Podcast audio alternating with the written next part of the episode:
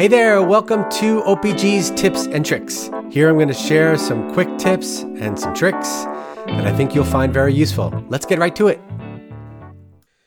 Hey there, welcome to this week's Tips and Tricks on Success Stories.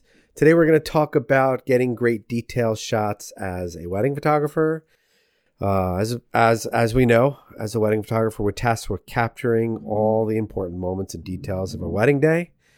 And of course, while the portraits and ceremony and reception shots are all crucial, it is often the detail shots that really add depth and dimension to a wedding album and to the galleries that we provide for our clients. These can include shots of the wedding rings, shoes, dress, flowers, and of course, table settings. So, how can you ensure that your detail shots are really great?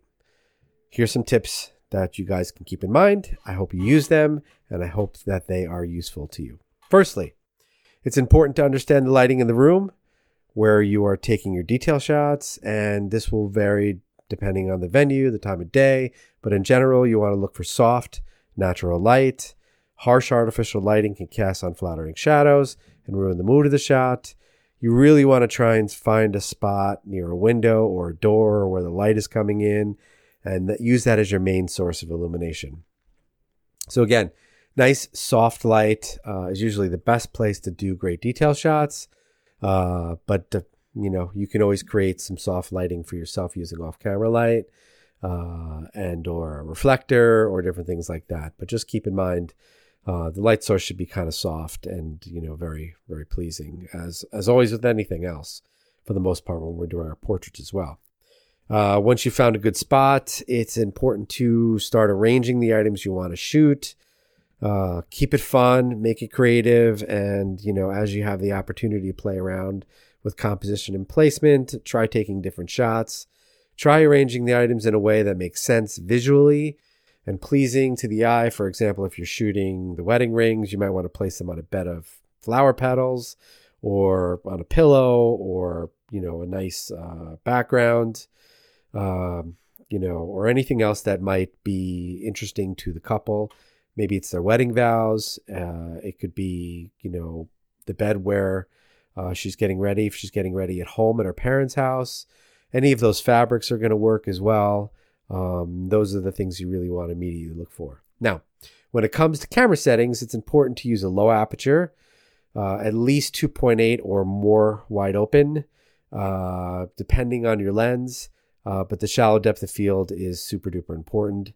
This is going to allow the main subject, of course, to be in focus while the background blurs out, creating a soft, dreamy effect, as you would know. Uh, you may also want to use a tripod to ensure your sh- your shots are sharp and steady. So just kind of uh, leaning into that a little bit. Uh, it's really important to find uh, a good uh, macro lens if you can. I know for the Canon they make a 100 millimeter macro. That's amazing uh, and they run different price price points as well. Uh, and you know, if you don't have a good macro lens, you can go buy some close-up filters. And B&H sells them for anywhere from ten to to fifty dollars. Buy a good set of close-up filters. I used to use them all the time because I didn't want to carry another lens that I only used for macro shots. So think about that. But you're definitely going to want, when you start shooting rings or anything closer, uh, you definitely want to make sure that you are uh, using a, a, a close-up uh, lens or a macro lens of some kind because uh, you're just not going to be able to get the focus uh, close enough. Now, another tip for great detail shots is to incorporate some movement or action and actually just getting back to the tripod again. The tripod's really going, especially when you're super duper close, sometimes even at a high shutter speed, uh, you could still have a lot of motion. Uh, you could just, it's really hard for you to keep it super steady at that, even at, even at a high shutter speed. So if you have time to put it on a tripod, I also think it really helps you slow down when you put a camera on a tripod because you're really going to focus on your composition. Uh, again, if you have the time, most of us don't have a ton of time to be using a tripod but you know you should be doing detail shots at different points of the day so maybe it's a lull in the wedding this is a great time to just get super creative so you know, like that. But another tip is to incorporate some movement or action. Uh, for example, if you're shooting the bride's veil, you might want to ask her to twirl around in the background or create a sense of movement in the shot. Uh, this can add a dynamic, playful element to your photos. Uh, doing stuff like this is obviously going to be super duper hard with a bride, you know, uh, getting her to move around. But maybe there's some movement in the background. Maybe there's people during cocktail hour. You just drag the shutter a little bit.